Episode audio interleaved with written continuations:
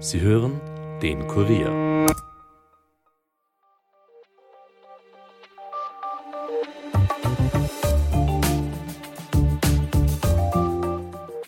Die Inflation ist gekommen, um zu bleiben. Diesen Satz haben wir bereits 2023 oft gehört und er dürfte sich auch jetzt wieder bewahrheiten. Am heutigen Freitag hat die Statistik Austria ihre Schnellschätzung für die Inflation im Dezember veröffentlicht. Die Teuerung zieht wieder an und das nicht nur in Österreich. Den ein oder anderen überrascht das allerdings. Immerhin ist die Inflation seit Jänner 2023 eigentlich kontinuierlich gesunken. Warum steigt sie jetzt also wieder und inwiefern werden wir das als Endkonsumentinnen und Endkonsumenten spüren? Darüber spreche ich heute ausführlich mit meinem Kollegen Michael Bachner aus der Kurier Wirtschaftsredaktion. Mein Name ist Caroline Bartosch. Es ist Freitag, der 5. Jänner 2024 und ihr hört den Daily Podcast des Kurier. Schön, dass ihr zuhört. Das Thema Inflation ist wahnsinnig komplex, beschäftigt uns alle aber schon seit langem. Immerhin spüren wir die Inflation ja auch tagtäglich in unserem Leben. Wir merken es im Supermarkt, im Restaurant, bei der Stromrechnung und so weiter. Dass die Inflation seit Jänner 2023 kontinuierlich gesunken ist, waren da also gute Nachrichten. Immerhin von damals 11,2 Prozent auf zuletzt 5,3 Prozent im November. Im Dezember ist die Teuerung jedoch wieder leicht angestiegen, nämlich auf 5,6 Prozent. Betrachtet man den Euroraum, hat Österreich damit die zweithöchste Inflation in der ganzen Eurozone. Im Euroraum hat nur die Slowakei eine höhere Inflation. Woran das liegt, wie es sein kann, dass die Inflation jetzt wieder gestiegen ist und was das vor allem auch für uns im Alltag bedeutet, erklärt uns jetzt Michael Bachner aus der Kurier Wirtschaftsredaktion. Hallo Michael. Hallo, servus, grüß dich. Michael, letztes Jahr haben wir uns ja schon des Öfteren über das Thema Inflation hier im Podcast unterhalten. Da hat es dann eigentlich geheißen, die Expertinnen und Experten sagen, 2024 äh, können wir uns ein bisschen entspannen beim Thema Inflation. Sie wird wohl sinken. Sie ist ja auch 2023 kontinuierlich gesunken. Jetzt sitzen wir aber da und die Inflation ist doch wieder gestiegen. Wie kann das sein? Wir reden äh, bei der aktuellen gestiegenen Inflation vom Dezemberwert. Mhm. Das heißt, die Prognose, dass es heuer im 24er Jahr sinken wird, ist nach wie vor aufrecht. Ich glaube, auch nachdem ich jetzt mit Experten gesprochen habe, darüber länger, dass die ersten ein, zwei Monate des Jahres, Jänner, Februar, auch noch recht hoch bleiben wird und dann wird es erst tatsächlich sinken. Es wird einfach erwartet und äh, da spricht im Moment auch noch nichts dagegen, dass es tatsächlich im 24er Jahr insgesamt dann eine halb so hohe Inflationsrate geben wird wie im Vorjahr. Aber jetzt der Dezemberwert, aber vielleicht auch der Jänner und der Februar aus bestimmten Sonderfaktoren heraus sind Ausreißer und da ist nochmal gestiegen, aber es war trotzdem überraschend, ja, weil ich meine, kein Mensch hat jetzt noch damit gerechnet. Es war ja tatsächlich so, wie du sagst, dass eigentlich das ganze 23er Jahr ist es kontinuierlich runtergegangen.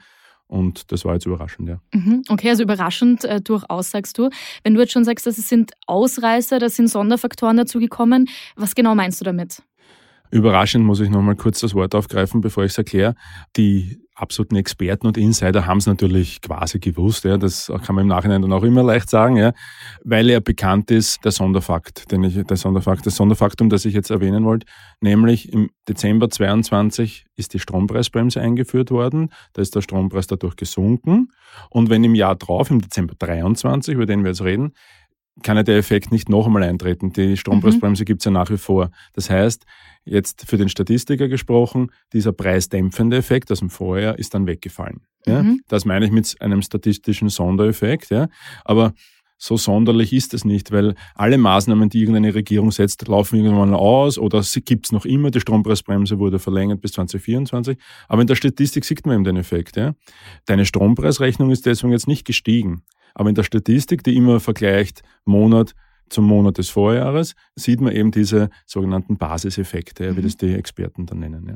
Du hast jetzt gerade schon angesprochen, meine Stromrechnung steigt trotzdem nicht, weil die Strompreisbremse gibt es ja noch. Mhm. Das wäre jetzt auch meine Frage gewesen. Inwiefern spüre ich denn jetzt als Endkonsumentin, dass die Inflation wieder gestiegen ist? Kommt das überhaupt irgendwie bei mir an oder ist das jetzt wirklich nur statistischer Wert, um den es hier geht? Im Moment, glaube ich, wirst du es nicht merken, außer du gehst ins Gasthaus und, und ärgerst dich, dass dort der Schnitzel schon wieder teurer geworden ist, weil es ist ja in jedem Gasthaus anders. Ja? Mhm.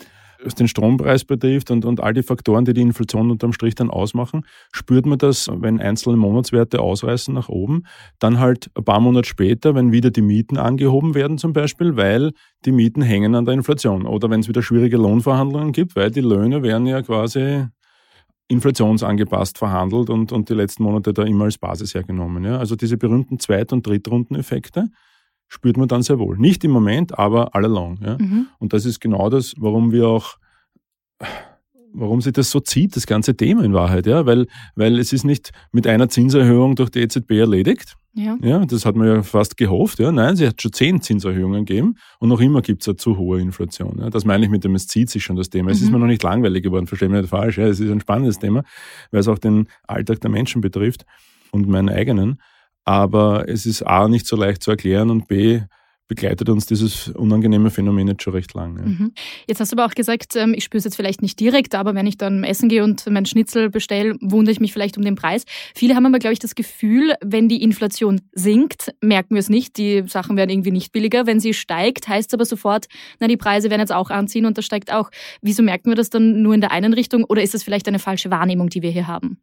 Naja, die gefühlte Inflation ist immer höher als die tatsächliche, weil man sich halt tatsächlich die Negativausreißer offensichtlich psychologisch gesehen leichter merkt und öfters merkt. Aber gerade bei den Energiepreisen, die ja eigentlich der ganze Auslöser von der Misere waren durch den Ukraine-Krieg und alles, was man da erlebt hat in den letzten zwei Jahren. Gerade bei den Strompreisen kann man sehr wohl sehen, und das sagt nicht ich, das sagt das Wirtschaftsforschungsinstitut, dass Preiserhöhungen sehr schnell und sehr klar und deutlich weitergegeben wurden und Preissenkungen, wenn es im Großhandel billiger geworden ist, sehr zögerlich mhm. und auch nicht im vollen Ausmaß ja, weitergegeben wurden an die Endkunden. Also es gibt sehr wohl Bereiche, wo man das auch belegen kann, dieses Gefühl.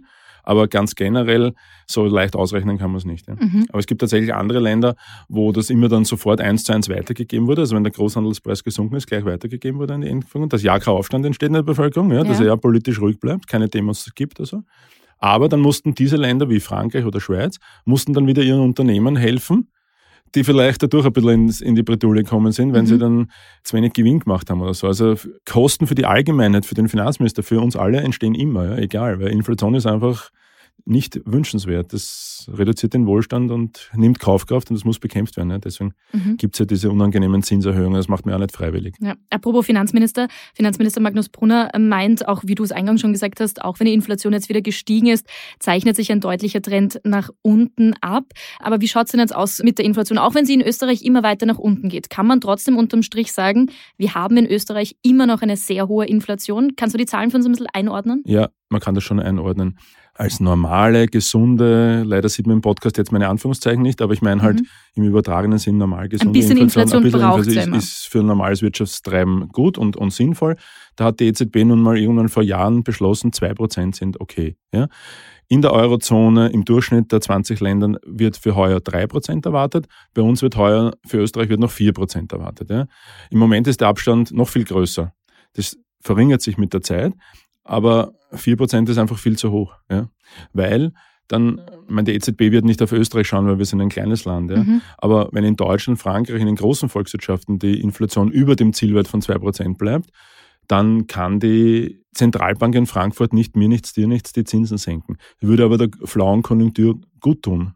Ja? Mhm. Das ist diese ewige so Balance, Zwickmühle. Zwickmühle. dieser Versuch des Spagats, es allen recht zu machen, was sehr, sehr schwer ist. Mhm. Jetzt ist es ja auch so, dass Österreich die zweithöchste Inflation der ganzen Eurozone hat. Ich meine, du hast jetzt schon gesagt, kleines Land, hat nicht so viel Auswirkung, aber trotzdem fragt man sich, was läuft bei uns falsch, jetzt ganz salopp gefragt. Ja, ja, ja. Das äh, fragen wir uns schon seit Monaten, weil diesen Abstand gibt es schon seit Monaten. Und es sind vor allem zwei Faktoren. Der eine Faktor ist der Bereich der ganzen Haushaltsenergie, wo ich gemeint habe, schon, äh, dass die Preissenkungen nicht im vollen Umfang weitergegeben wurden. Die Debatte über Gewinnsteuer hat uns da begleitet und so mhm. weiter. Ja. Da hätte die öffentliche Hand, also der Bund, aber auch die Länder, deutlicheren Einfluss nehmen müssen, sage ich jetzt einmal, auf ihre Landesenergieversorge, weil man ist ja im öffentlichen Eigentum. Ja. Da hätte man mehr machen können. Und andererseits ist bei uns das hohe Gewicht im Warenkorb der Gastronomie und der Beherbergungsbetriebe.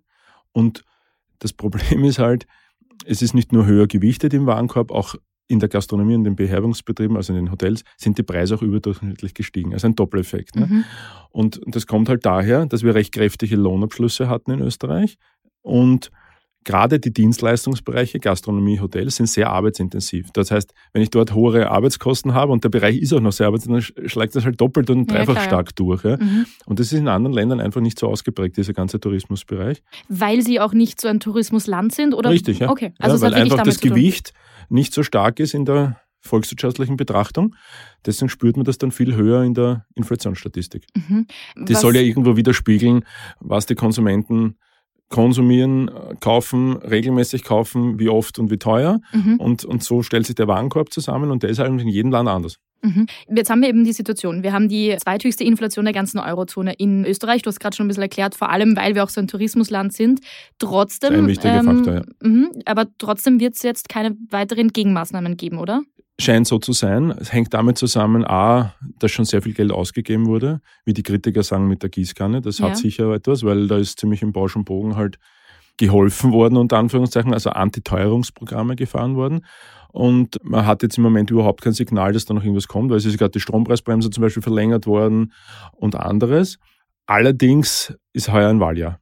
Mhm. Und da muss meinst, man immer aufpassen, da kann auf jeden Fall so kommen, wird auf jeden Fall, ich meine, wenn jetzt überall, wenn es jetzt überall heißt, wir haben die zweithöchste Inflationsrate der Eurozone und ein Wahljahr, ne, das riecht ja schon danach, dass der Druck einfach enorm ist, dass die Regierung nochmal was tut. Mir fehlt jetzt die Fantasie, was das sein könnte, aber man das Ford meine nächste Frage Forderungen gibt es genug, ja, also äh, die ewige Forderung ist, äh, wir senken die Mehrwertsteuer auf Grundnahrungsmittel, kostet viel, bringt wenig. Das ist die Gießkanne pur. Ja, aber das, das bringt für jeden drei, mhm. drei Cent und das war's. Ja. Spürt kein Mensch in Wahrheit. Ja. Vor allem, wenn es dann wieder revidiert wird, wenn es wieder aufkommt, wird, dann hast du den gegenteiligen Effekt, dann steigt die Inflation. Sagen, das passiert gerade in Deutschland. Mhm. In Deutschland ist die Inflation auch gestiegen, wie in Österreich. Da ist eine Hilfsmaßnahme der Bundesregierung in Berlin im Gasbereich, da haben sie einmal ein Geld ausgeschüttet, um die, Strom, um die Gaskunden zu schonen, sozusagen, ist ausgelaufen. Mhm. Sofort schnallt die Inflation rauf. Im Jänner läuft aus die Mehrwertsteuersenkung in Deutschland die für uns immer quasi ein Vorbild war, zum Beispiel für die FPÖ oder auch für die SPÖ, glaube ich, ja, zu sagen zu können. So, die läuft jetzt aus.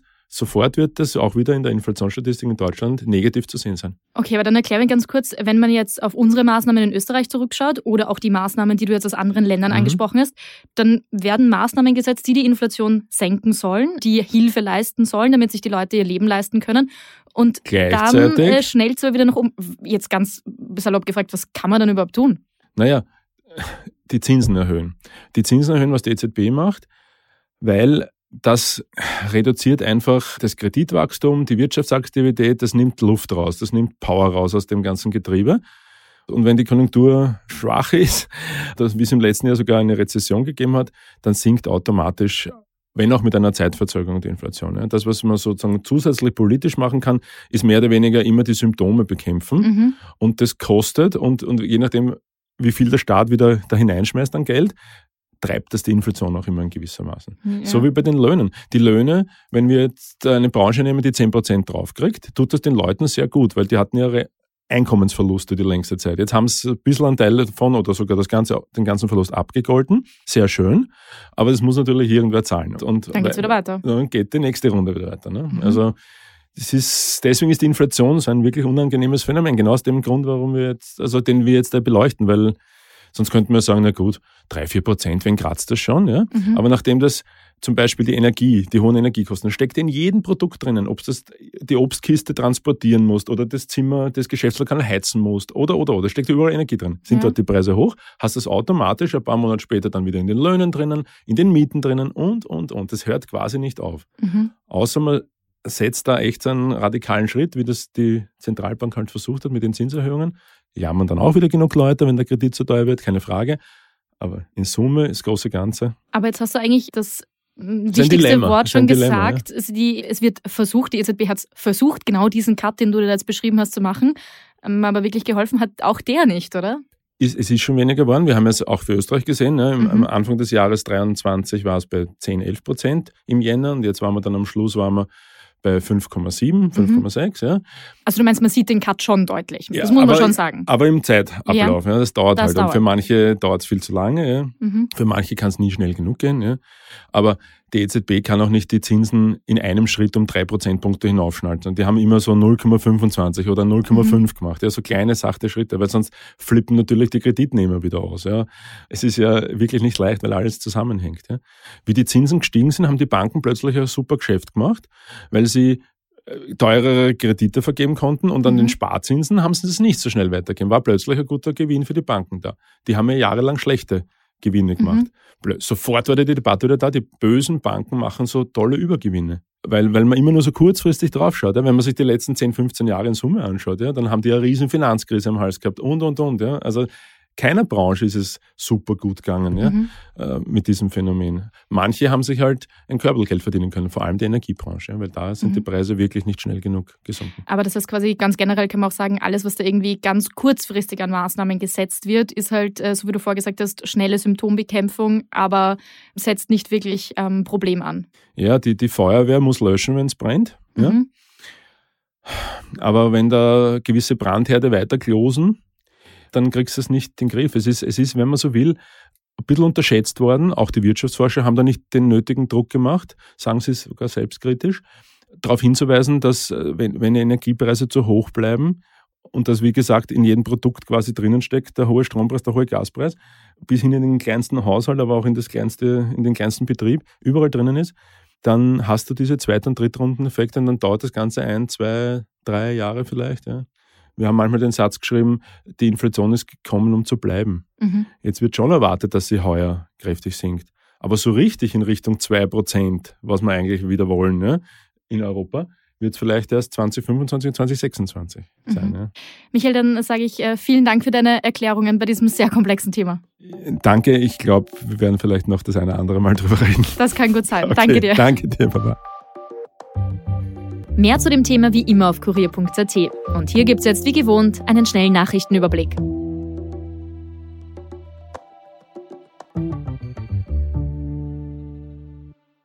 Nordkorea hat am heutigen Freitag nach Angaben des südkoreanischen Verteidigungsministeriums an der Westküste mehr als 200 Granaten in der Nähe zweier südkoreanischer Inseln abgefeuert. Die Bewohner der Inseln wurden daraufhin vom Ministerium aufgefordert, sich in Sicherheit zu bringen wie örtliche Vertreter der Nachrichtenagentur AFP gesagt haben. Danach reagierte Südkorea demnach mit Gegenbeschuss, und zwar mit, wie es heißt, entsprechenden Schießübungen mit scharfer Munition. Und Irans Präsident Ibrahim Raisi und der Kommandant der Revolutionsgarden drohen nach dem Anschlag der IS-Miliz mit Vergeltung. Zitat, wir werden euch finden, wo immer ihr seid, sagt der Generalmajor Hossein Salami am Freitag bei der Beisetzung von Opfern des Bombenanschlages, zu dem der radikal-islamische IS sich ja bekannt hatte. Und das Signer-Inventar kommt unter den Hammer. Im Internet kann derzeit um Bürosessel, Mistkübel, aber auch um sehr luxuriöse Inneneinrichtungen mitgesteigert werden. Alle Gegenstände sind aus René Benkos Machtzentrale im Wiener Palais Harrach. Die Zuschläge erfolgen ab 19. Jänner auf aurena.at und das Palais soll bis Anfang März dann vollständig geräumt sein. Damit war es das für heute von uns. Mehr Infos aus Österreich und aller Welt findet ihr auf unserer Website. Dort findet ihr auch mehr von unseren Podcasts, also hört euch gern mal durch und wenn euch einer davon gefällt, dann abonniert ihn gleich auf Apple Podcasts oder Spotify und hinterlasst uns auch gerne eine Bewertung. Ton und Schnitt von Aaron Olsacher. Mein Name ist Caroline Bartosch. Ich wünsche euch einen schönen Feierabend und vor allem ein erholsames Wochenende. Ich hoffe, wir hören uns auch am Montag wieder. Bis bald.